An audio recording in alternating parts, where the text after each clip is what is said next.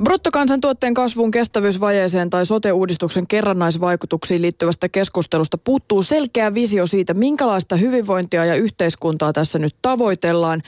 Suomen pitäisi olla hyvinvointitalous, jossa tehdään hyvinvointiinvestointeja tulevaisuuteen. Näin linjaa Suomen sosiaali- ja terveys ry omassa hyvinvointitalous-teesissään. Selvitetään, että mistä on kyse tässä hyvinvointitaloudessa. Tervetuloa puheenpäivään SOSTEN pääekonomisti Jussi Ahokas. Kiitos, kiitos. Palataan, aloitetaan tuosta hyvinvointitaloudesta aivan hetken kuluttua, mutta ensin kiinnostaa kuulla päällimmäiset kommentit tästä eilisestä Ylen MOT-ohjelmasta, jossa siis näitä veroparatiiseja ja suomalaistenkin toimijoiden yhteyksiä niihin hieman avattiin esimerkiksi finanssikonserni Nordean osalta. Miten sä itse olet tätä keskustelua tarkastellut? Mikä tämän eh, merkitys tämän, tämän Panama-papereiden on? No mä näen sen itse tämmöisen, tämmöisen pitkän keskustelun uutena vaiheena.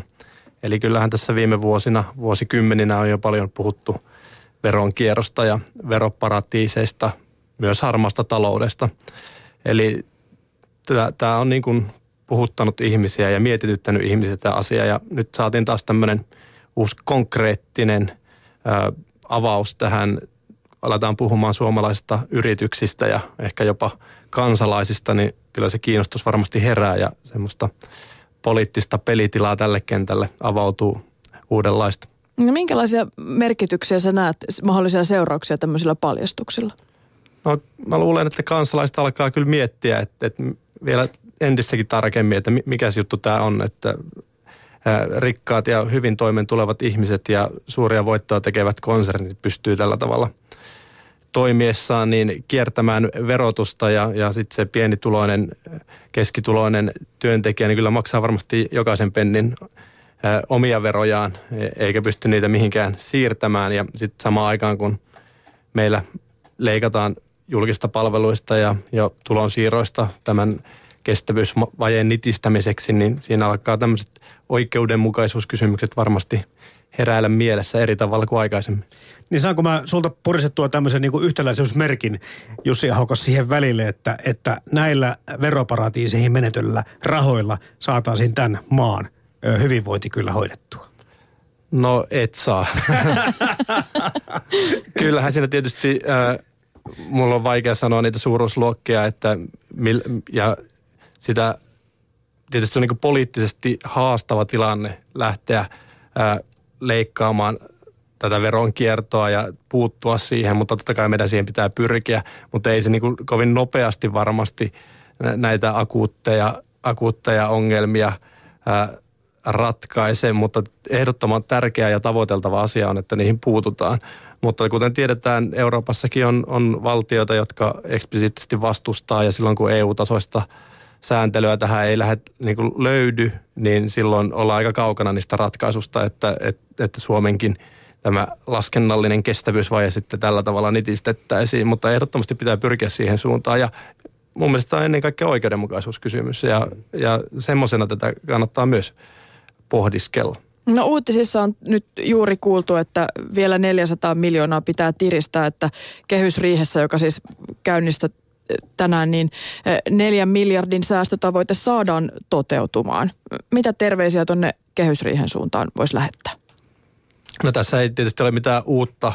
Eli jo silloin hallitusohjelmaa kirjoitettaessa sovittiin tästä tulevien vuosien talouslinjasta ja siitä neljästä miljardista. Ja, ja nyt hallitus on tässä ensimmäisen toimintavuotensa aikana yrittänyt kyllä aktiivisesti pysyä, pysyä tässä sopeutuslinjassa, mutta sitten siellä on tullut yllättäviä ongelmia, kun on havaittu, että mitään helppoja leikkauksia ei enää tahdo löytyä ja sitten on tehty sellaisia ratkaisuja, jotka on osoittautunut ö, kansalaisten näkökulmasta aivan kestämättömiksi ja niitä on sitten ihan oikein lähdetty perumaan ja miettimään uudelleen. Eli, eli tota, kun jos tästä nyt pidetään kiinni tästä neljästä miljardista ja näitä sopeutustoimia tulevinakin vuosina tulee, niin suosittelen kyllä näiden sosiaalisten vaikutusten ennakkoarviointa paljon voimakkaammin kuin mitä aikaisemmin hallitus on toistaiseksi pystynyt tai halunnut tehdä, ettei näitä yllätyksiä sitten tule. Ja pitäisi pystyä valitsemaan sellaisia sopeutumistoimia, jos on pakko valita jotain, niin, jotka leikkaa vähiten sitä niitä hyvinvoinnin edellytyksiä. ja nakertaa sillä tavalla tämän hyvinvointiyhteiskunnan, hyvinvointivaltion pohjaa. Mutta tietysti itse toivoisin, että, ja paras olisi, että edes osasta näistä sopeutustoimista tällä hetkellä luovuttaisiin ja käytettäisiin se kaikki elvytysvara, mikä meillä tällä hetkellä näillä Suomen olemassa olevilla talouden rakenteilla on. Ilmeisesti tämmöisillä erilaisilla leikkaustoimenpiteillä tai ainakin säästötavoitteilla niin on, on jollain tavalla kansalaisten tajuntaan iskostunut se ajatus, että, että niitä vaan nyt pitää tehdä. Hesari teki tästä Gallupin viime viikolla ja siellä mm. yli puolet oli valmiita leikkaamaan sen kolmanneksen myös omasta palkastaan. Joo, siis ihan kiinnostavaa. Se on, ei sitten mikään yllätys ole, että, että näin on, että jos suomalaista talouspoliittista, laajemmin yhteiskuntapoliittista keskustelua tarkastelee tällä vaikka viimeisen 10, 15, 20 vuoden perspektiivillä, niin kyllä siellä on kansalaisten päähän taottu, taottu tätä rautaista sanomaa, että, että on luovuttava jostakin jokaisen meidän ihan yksilötasolta lähtien ja, ja tota, siinä mielessä tämmöiset tulokset tämmöisestä kyselystä ei ole mitenkään, mitenkään yllätys, mutta tietysti on taas huomattu, että sitten kun se siihen omaa elämään alkaa se leikkaus vaikuttaa, niin se ei enää tunnukaan yhtä kivalta. Ja ehkä niin kuin tässä keskustelussa olisikin tärkeää puhua enemmän siitä, että mitkä ne on ne leikkausten vaikutukset sitten siellä ihan ihmisten arjessa. Et nyt kun on alettu tekemään tällaisia ää, niin kuin vaikka eläkkeen saajien asumistukeen tehtävät leikkaukset oli yksi esimerkki ja nyt nämä ikääntyneiden vammaisten palvelut, jotka tulee siltä kuntapuolelta, niitä halutaan rajata – niin, niin ihmiset huomaa, että nämä on kyllä aika suuria, suuria muutoksia ja aika suuri muutos siihen hyvinvointivaltioon, mistä, missä me aikaisemmin ollaan eletty ja joka on pitänyt meistä huolta, että, että pitäisi laajemmin käydä keskustelua siitä, minkälainen hyvinvointivaltio me halutaan. Ja kohta hieman käydäänkin sitä keskustelua nimenomaan, mutta ollaanko me vähän liian kilttejä? Äh, siis totta kai, että kansalaisten tehtävähän vaatia itselleen aina mahdollisimman paljon etuja ja, ja sit yhdessä meidän pitää ratkaista, että miten mahdollisimman paljon kaikille sitä hyvää pystytään jakamaan. Ja, ja tota, jos me lopetetaan niin kuin se vaatiminen, niin, niin sittenhän se perälauta putoaa pois ja sitten erilaiset muunlaiset tendenssit saattaa ajaa yllättävänkin syvälle tämän meidän hyvinvointivaltio ja hyvinvointiyhteiskunnankin edellytyksen. Mitäs mieltä saat Jussi ja Haukas siitä, että on sitten aktiivista tai satunnaista toimintaa, mutta tämä kolmannen sektorin niin kuin mukaan tulo tähän kaikenlaiseen hyvinvoinnin ylläpitämiseen. Eli ihmisiä kehotetaankin suorastaan niin kuin hakeutumaan avustustöihin ja tekemään kaikkea semmoista. Eli vähän tuntuu aina välillä siltä, että, että hoitakaa itse oma hyvinvointinne, siihen on keinoja ja, ja ikään kuin ulkoistetaan niitä valtion tehtäviä tietyltä osin ehkä just kolmannelle sektorille. No joo, siis kyllähän tällaisia tendenssejä on kanssa ollut ilmassa. Ää, ei sen tietysti mitään uutta ole, että jo silloin 1900-luvun alussa niin suomalainen hyvinvointivaltio tai yhteiskunta lähti rakentumaan nimenomaan järjestöjen tekemälle hyvinvointityölle ja sosiaaliturvaan niin perustu kolmannen sektorin toimintaan monilta osin.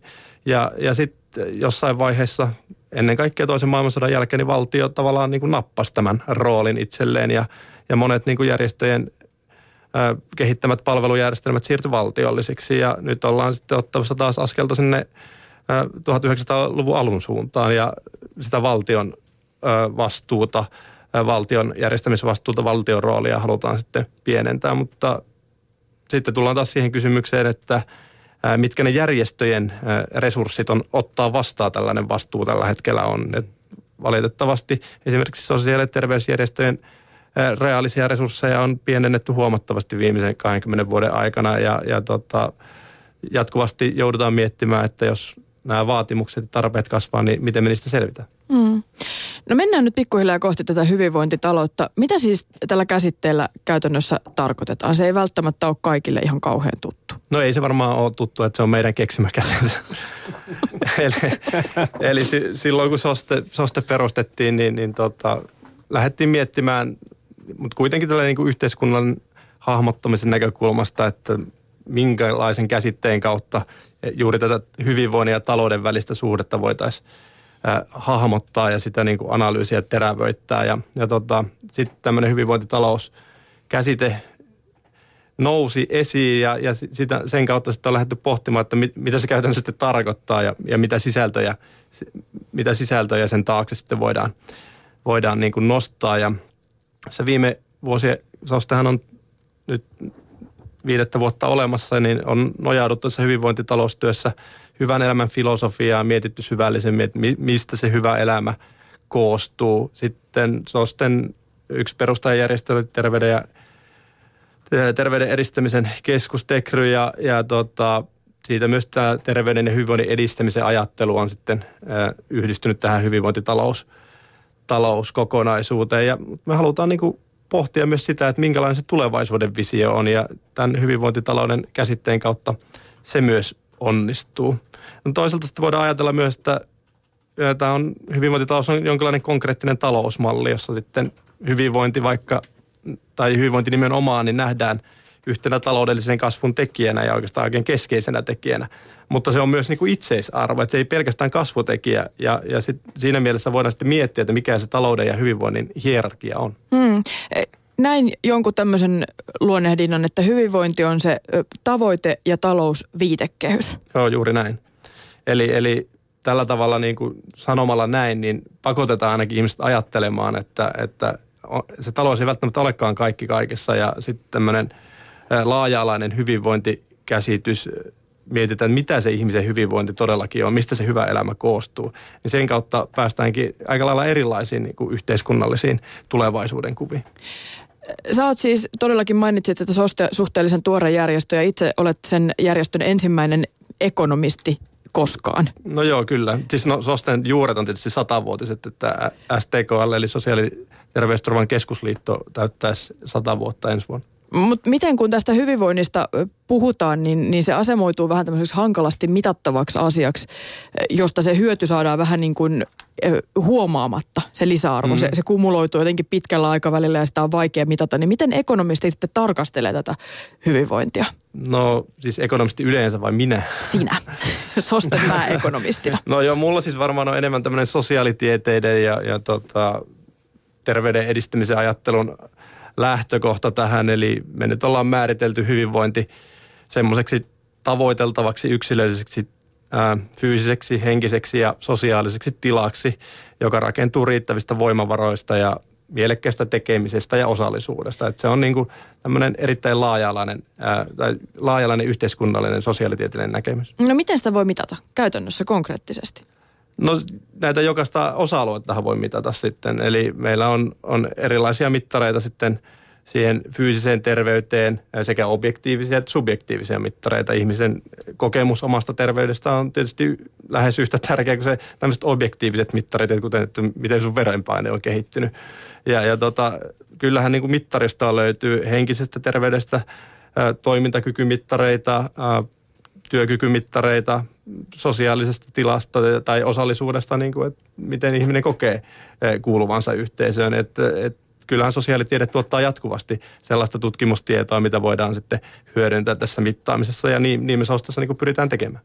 Tämä oli kiinnostava tämä tulos, jonka Akava sai, kun se selvitti vastikään ikään kuin käänteisesti mm. OECD-raportista, että mitä tapahtuu, jos oppimistulokset tai osaaminen heikentyy, niin kuin Suomessa on jo osittain käynytkin PISA-tulosten valossa. Jos tämä heikennys jää pysyväksi, niin Suomen talouskasvu voi hidastua pitkällä aikavälillä 0,46 prosenttiyksikköä vuodessa ja sitten se kumuloituisi vuosisadan loppuun mennessä meidän bruttokansantuote jäisi jopa 25 prosenttia pienemmäksi kuin tilanteessa, jossa tämmöistä vastaavaa osaamistason laskua ei tapahtuisi. No nämä on ihan kiinnostavia tulevaisuuden skenaarioita ja laskelmia, mitä voidaan niin kuin tehdä – ei pelkästään osaamisesta, mutta myös niin kuin muista hyvinvointitalouden ja sen hyvinvoinnin osatekijöistä ja, ja tuota, yrittää yhdistää sitä nimenomaan sitä hyvinvoinnin vaikutusta siihen vaikka siihen talouskasvuun tai ylipäätään meidän yhteiskunnallisen kehitykseen. No kerro jotain muita tutkimustuloksia. Mitä siitä tiedetään sen hyvinvoinnin ja talouskasvun suhteesta esimerkiksi?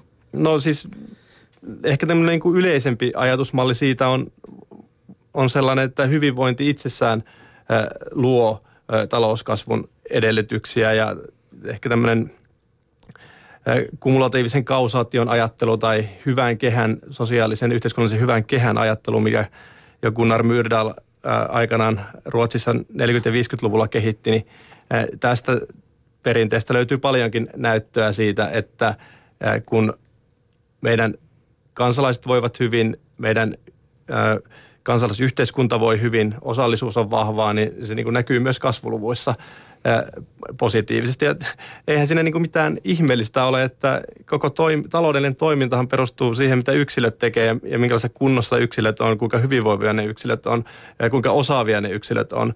Eli jos sitä lähdetään ihan sieltä mikrotasolta tarkastelemaan, niin ei tarvitse olla mikään niin kuin että ymmärtää sen, että tällä voidaan päästä myös niin kuin, tässä kapitalistisessa kilpailumaailmassa niin parempiin lopputuloksiin. Mutta onko se sit sillä tavalla, että talouden kielellä puhuttuna tämä viesti on myöskin tehokkaampi, tai te ainakin toivotte niin? jos te yhdistätte tämän, niin, tähän talouden minut, tähän hyvinvointiin. Siksi kai minut on palkattu susta. että, että, että niin kuin talousmies paikalle, niin, niin ihmiset alkaa kuuntelemaan erilaisilla korvalla. No kerro, minkä tyyppiset asiat on olennaisia sen suhteen, että tämmöinen hyvinvointitalous syntyisi tai sitä pidettäisiin yllä? Mitkä esimerkiksi palvelut no siis, on tärkeitä sen kannalta? No joo, siis tietysti jos tuolla tasolla tarkastellaan sitä, niin, niin ää, laaja-alaiset hyvinvointipalvelut, sosiaalipalvelut, terveyspalvelut on toki, toki niitä, mutta sitten taas jos tullaan siltä terveyden edistämisen näkökulmasta, niin sitten se niin palvelukenttä ylipäätään yhteiskunnallisen toiminnan kenttä, joka tuottaa hyvinvointia, niin se laajenee huomattavasti. Jos ajatellaan, että osallisuus on yksi tärkeä tekijä hyvinvoinnin taustalla, niin se, miten niin kuin ihmisyhteisöt rakentuu, miten sosiaalinen luottamus kehittyy, siihen ei pelkästään terveys- ja sosiaalipalvelulla, jotka monesti on niin korjaavia palveluita, voida puuttua, vaan, vaan se lähtee ihan kulttuurista, liikunnasta, ää, ihmisten niin kuin yhteisestä järjestäytymisestä, kansalaisyhteiskunnasta siltä tasolta liikkeelle ja siitä se kokonaisuus sitten muodostuu. No mitä sitten kun puhutaan rahasta? Tämä tietysti edellyttää myös investointeja. No joo, siis varsinkin jos tätä, tämän rahatalouden ja hyvinvointivaltion puitteissa halutaan, halutaan vielä edistää tätä hyvinvointitaloutta, hyvinvointiyhteiskuntaa, niin, niin silloin toki se, että julkinen talous, sillä on, tai julkisella sektorilla on mahdollisuus kuluttaa ja tuottaa niitä palveluita, maksaa tulonsiirtoja, huolehtia toimeentuloturvasta, niin sillä on tietysti suuri merkitys.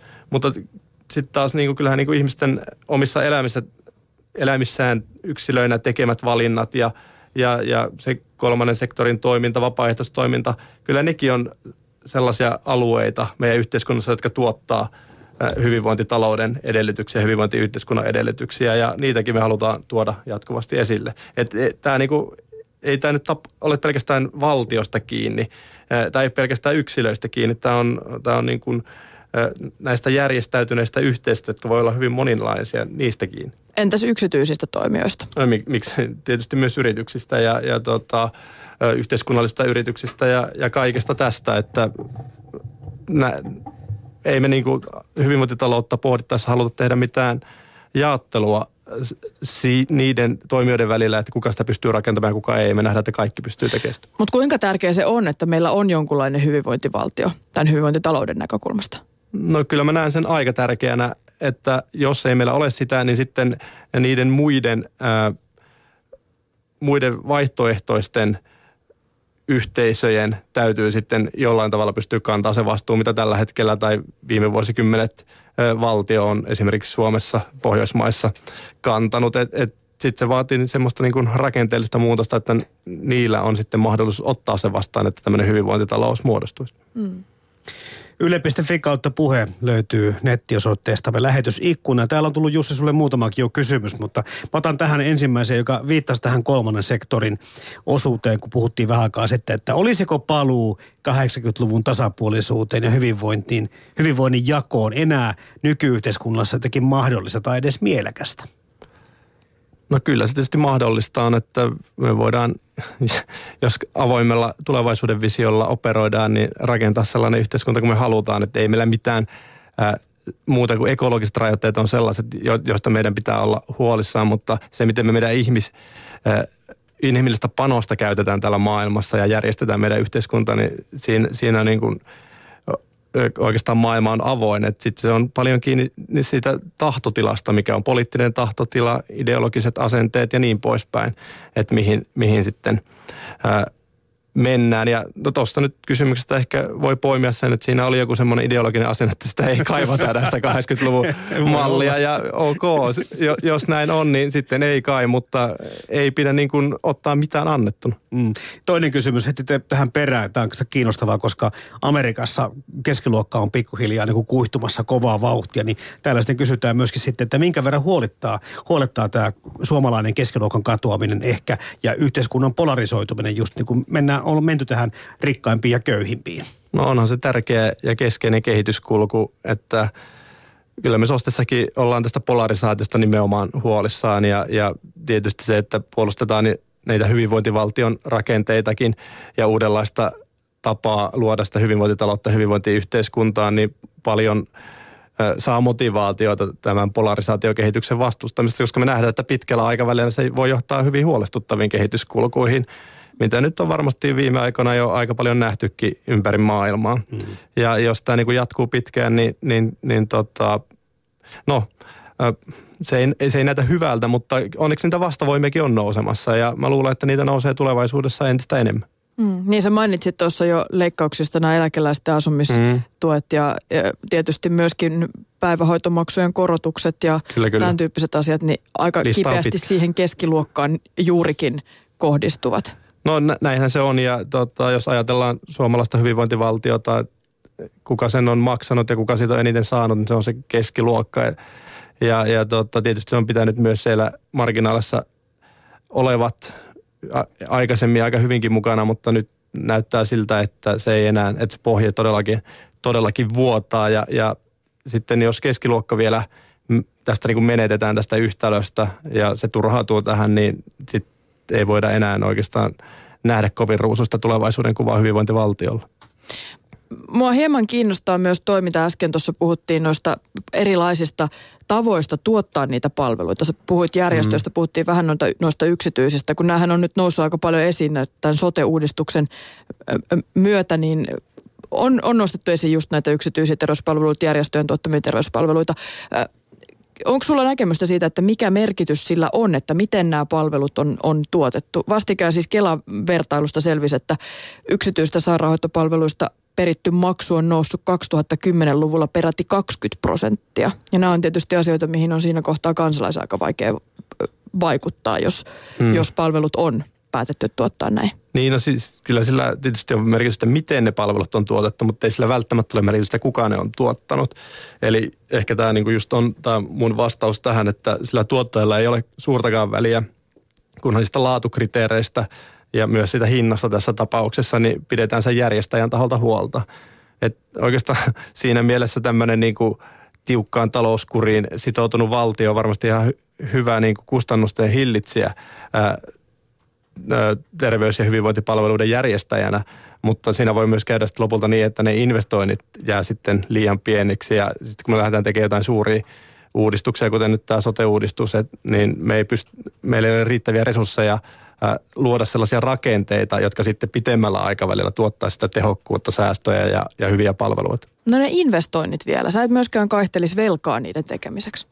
No siis kenen velkaa? Julkista velkaa, yksityistä velkaa tavallaanhan se menee meidän taloudessa niin, että, että joku aina ottaa sitä investointivelkaa ja sitten se talous pyörii sen, sen varassa. Joskus ne on yritykset, joskus ne on enemmän julkinen sektori, joskus kotitaloudet. Että et velkataloudessa on vaikea tehdä mitään tulevaisuuteen katsovaa ilman velkaa. Mutta niin kun esimerkiksi tässä tapauksessa, missä meillä on nämä nykyiset rakenteet ja, ja hyvinvointivaltio – on tämmöisessä muutostilassa, niin en kyllä kaihtaisi myöskään julkista velkaa siihen, että pidettäisiin näitä nykyisiä rakenteita yllä ja sitten tehtäisiin niitä investointeja, joilla niitä rakenteita muutettaisiin sillä tavalla, että olisi pidemmällä aikavälillä kestäviä. Mun on pakko nyt kysyä tämä taas jollotti mieleen tuosta, kun lähdettiin veroparatiista liikkeelle, että on myöskin kerrottu näin julkisuuteen hyvin vahvasti, että, että ilman tätä osaa, tai tämä veroparatiista on nimenomaan semmoinen ohituskaisa tai moottoritie, joka pitää niin kuin tämän rahan ja investoinnit liikkeessä. Et ilman tätä voi käydä niin, että hups hoijaa, ei olekaan enää eh, semmoisista summista kysymys. No toi on ihan kiinnostava argumentti, mutta onko se totta, niin se on toinen, toinen kysymys, että oikeastaan aina niin kuin kapitalismin historiassa niin se investoiminen on ollut se ongelma. Ja, ja mitä enemmän me ollaan vapautettu meidän talouden, taloutta ja vähennetty sääntelyä, niin sitä vaikeammaksi se investointien riittävyys kysymys on noussut. Eli jotenkin tuntuu, että sillä, jos, jos pelkästään ulkoistetaan yksityiselle sektorille investoiminen, niin se ei koskaan riitä esimerkiksi täystyöllisyyden saavuttamiseen taloudessa. Ja, ja jos me asetetaan vaikka korkea työllisyys- ja täystyöllisyys tavoitteeksi, niin kyllä valtio on, pitä, on pitänyt aina kantaa suurta roolia siinä työllistämiseen, nimenomaan niiden investointien, äh, investointien tekemisessä ja ka, niihin kannustamisessa. Ja jos ajatellaan toisen maailmansodan jälkeistä Suomen kasvumallia ja, ja, ja niin kuin taloushistorian kautta peilataan tätä, niin silloinhan niin kuin valtion yritykset, valtio myös ö, ö, omana tai toimijana, investoijana, niin hoiti suuremman osan siitä, siitä investointivastuusta. Meidän investointiaste oli korkea ja sitä kautta se työllisyys ja ne rahavirrat pysy jatkuvasti kasvussa taloudessa. Ja, ja tota, et jos ne rahat, ne pääomat siirretään sinne veroparatiiseihin, niin miten ne sieltä tuottaisi näitä reaalitaloudellisia investointeja? Se, on niinku, se ei ole vielä mulle auennut tuossa argumentissa. Eli, eli pikemminkin sehän on juuri se syy, että investointeja ei tehdä, koska ne voidaan siirtää turvaan tai rahoitusmarkkinoille kasvamaan kovempaa korkoa kuin mitä siltä reaalitaloudesta saataisiin. Eli en mä vaan näe mitään muuta keinoa kuin valtion semmoisen suuremman puuttumisen siihen investointipolitiikkaan ratkaisuna sille, että tämä niin kuin alityöllisyysongelma joskus ratkeaisi. Hmm. No jos historiaa todellakin tarkastellaan, niin investointeja on tässäkin maassa hyvin tietoisesti tehty ja Kyllä. niistä on valinnut myös aika suuri eh, yksimielisyys siitä, että, että mitä pitää tehdä, mitä kohti pitää mennä. Yksi esimerkki tällaista investoinnista, jonka te esitätte, niin on päivähoitojärjestelmä. Mihin nyt pitäisi investoida? Päivähoitojärjestelmä. Mikään ei ole muuttunut. joo, joo. Siis tietysti, jos ajatellaan Suomen historiaa taas sieltä toisen maailmansodan jälkeen, niin tämä sosiaalisten innovaatioiden, sosiaalisten investointien määrä, sehän on erittäin laaja ja koko niin kuin sosiaaliturvan ää, historia viimeisten 10 tai 50 vuoden aikana niin on täynnä esimerkkejä hyvinvointiinvestoinneista. Ja, ja tota, niillä on ollut varmasti vaikutus siihen miten meidän yhteiskunta, miten meidän talousjärjestelmä on kehittynyt, yliopistojärjestelmä, peruskoulu, se osaamistason nousu, mikä sieltä on saavutettu, niin onhan se ollut aivan uskomaton. Ja varmasti näiden viime vuosien tai vuosikymmenen menestystarinoiden, kuten Nokian takana, oli suuresti se osaamistason nousu. Ja, ja, täm, ja vastaavasti tämmöisiä vastaavia investointeja pitäisi pystyä tekemään jatkossakin. Eli, eli koulutusleikkaukset, peruskoulusta leikkaaminen, toiselta asteelta leikkaaminen, niin ne on kyllä aika, aika huonoa politiikkaa tämän pitkän aikavälin menestyksen näkökulmasta. Mutta myös tietysti niin kuin ihan perus sosiaaliturvaan liittyvät siihen, ää, ää, tai siis sosiaaliturvaan liittyvät kysymykset, lähdetään vaikka sitä päivähoidosta, niin on edelleenkin niitä päivän polttavia kysymyksiä. Tässä välissä muistan kyselystä, Twitteristä löytyy, että mikä on suomalaisen, suomalaisten tärkein sosiaalinen brändituote. täällä on nyt 80 prosenttia vastaajista, Jussi Ahokas sun kanssa samaa mieltä, että se on peruskoulu. 20 prosenttia, että äitiyspakkaus, mutta perustulo tai muut vaihtoehdot eivät vielä ole saaneet ääniä, mutta käy osallistumassa. Toki voit lähetysikkunassammekin käydä kommentoimassa ja kysymässä, mutta Twitteristä löytyy tämä Heidin tekemä kysely. Puheenpäivässä on siis vieraana Jussi Ahokas, Suomen sosiaali- ja terveys ryn pääekonomisti. Ja vaikka nyt ilmassa on paljon kritiikkiä ja on paljon leikkauslistoja, niin tämmöisessä kansainvälisessä vertailussa ja kansainvälisessä ehkä myöskin uutisoinnissa, niin Suomi on edelleen usein kärkikastia eri hyvinvoinnin mittareilla ja tämä pohjoismainen hyvinvointimalli edelleenkin tunnetaan. Ja myöskin meikäläiset sosiaaliset innovaatiot on viime aikoina saanut jonkun verran tämmöistä kansainvälistä huomiota. Ollaan oltu otsikoissa eh, tai ainakin etujoukoissa näillä omilla, omilla eh, linjauksillamme. Esimerkiksi Kelan äitiyspakkaus. Se herätti valtavaa innostusta, kun BBC uutisoi siitä ja nyt ihan vastikään kerrottiin, että, että malli on levinnyt jollain tavalla eri puolille maailmaa. Jossain päin Yhdysvaltoja sitä kokeillaan samalla tavalla, että kaikki lapsiperheet saa ja, ja Kanadassa myöskin. Toinen on tietysti perustulokokeilu, josta nyt sitten pikkuhiljaa pitäisi päätöksiäkin tulla. Ensi vuonna sen pitäisi meilläkin käynnistyä, käynnistyä ja jonkunlaista innostusta sekin on, on saanut maailmalla. Osataanko me olla ylpeitä näistä meidän investoinneista ja innovaatioista, joista maailmalla meidän puolesta vähän intoillaan?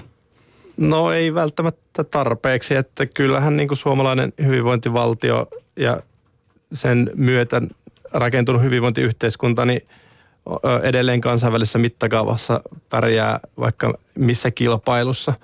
Ja ehkä niin kuin se tulevaisuuden kuva on, on, on se suurempi kysymys, että mitä sitten tapahtuu seuraavan 20-30 vuoden aikana, jos nyt tehdään tietynlaisia ratkaisuja. Mutta edelleenkin, niin, niin, niin kuin näistä esimerkistä nähtiin, niin, niin meillä on paljon sellaisia rakenteita historian saatossa rakennettuja ää, hienoja instituutioita, jotka niin kuin herättää positiivista kiinnostusta maailmalla. Tämä niin kuin äitiyspakkaus tai äitiysavustuksena aiemmin tunnettu asia, niin se, sekin on niinkin tuore innovaatio kuin vuodelta 37, että 80 vuotta vanha. Että, että mar- markkinoinnissa voisi varmaan niin kuin hieman sitten terä, terävöityä, ja sitä nyt on vasta lyönyt läpi maailmalla, mutta, mutta siis, tämä on niin oikeastaan hyvä esimerkki siitä, että kuinka paljon niitä hyvinvointivaltion rakentamisen aikana niitä erittäin keskeisiä ja usein unohdettuja sosiaalisia innovaatioita tässä maassa on luotu. Mm.